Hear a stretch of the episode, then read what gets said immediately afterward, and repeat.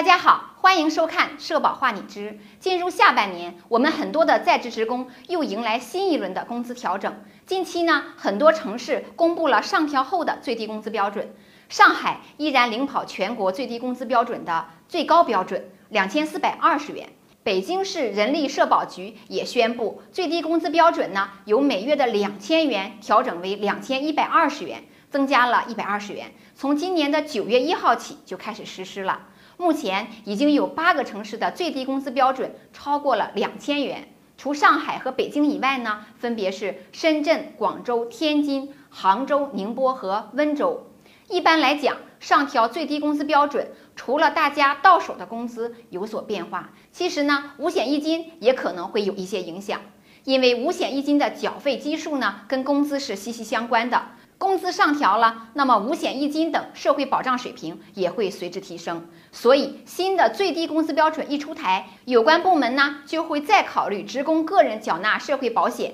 住房公积金、职工平均工资水平、社会救济金以及失业保险金标准等等，以这个依据呢进行必要的修正。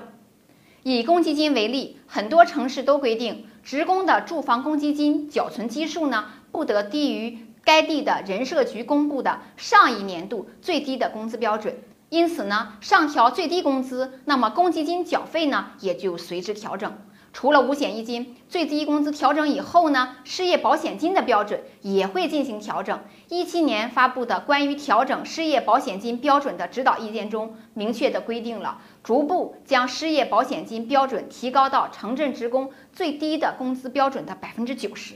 因此呢，领取失业金的标准也会提升。关于最低工资标准是由哪几部分构成，是不是包括劳动者应缴纳的社保和公积金呢？全国各地的规定都不太一样，具有地域性的差异。上海明确的规定了个人依法缴纳的社保和公积金不作为月最低工资的组成部分，由用人单位另行支付。而江西省规定，调整后的月最低工资标准包含职工个人应当缴纳的社保费。而云南省调整后的最低工资标准，既包括职工个人应缴纳的社保费，又包括住房公积金。其实呢，全国各地最低工资标准不一样，是因为最低工资标准不仅跟 GDP 人均 GDP 相关，还跟当地的经济增速有关，因此呢，差异也是在所难免的。从既得利益来说，比较而言，不包含五险一金的最低工资标准对职工来说更有利。因为用人单位需要另行支付，因此啊，个人拿到手的工资也就更高了。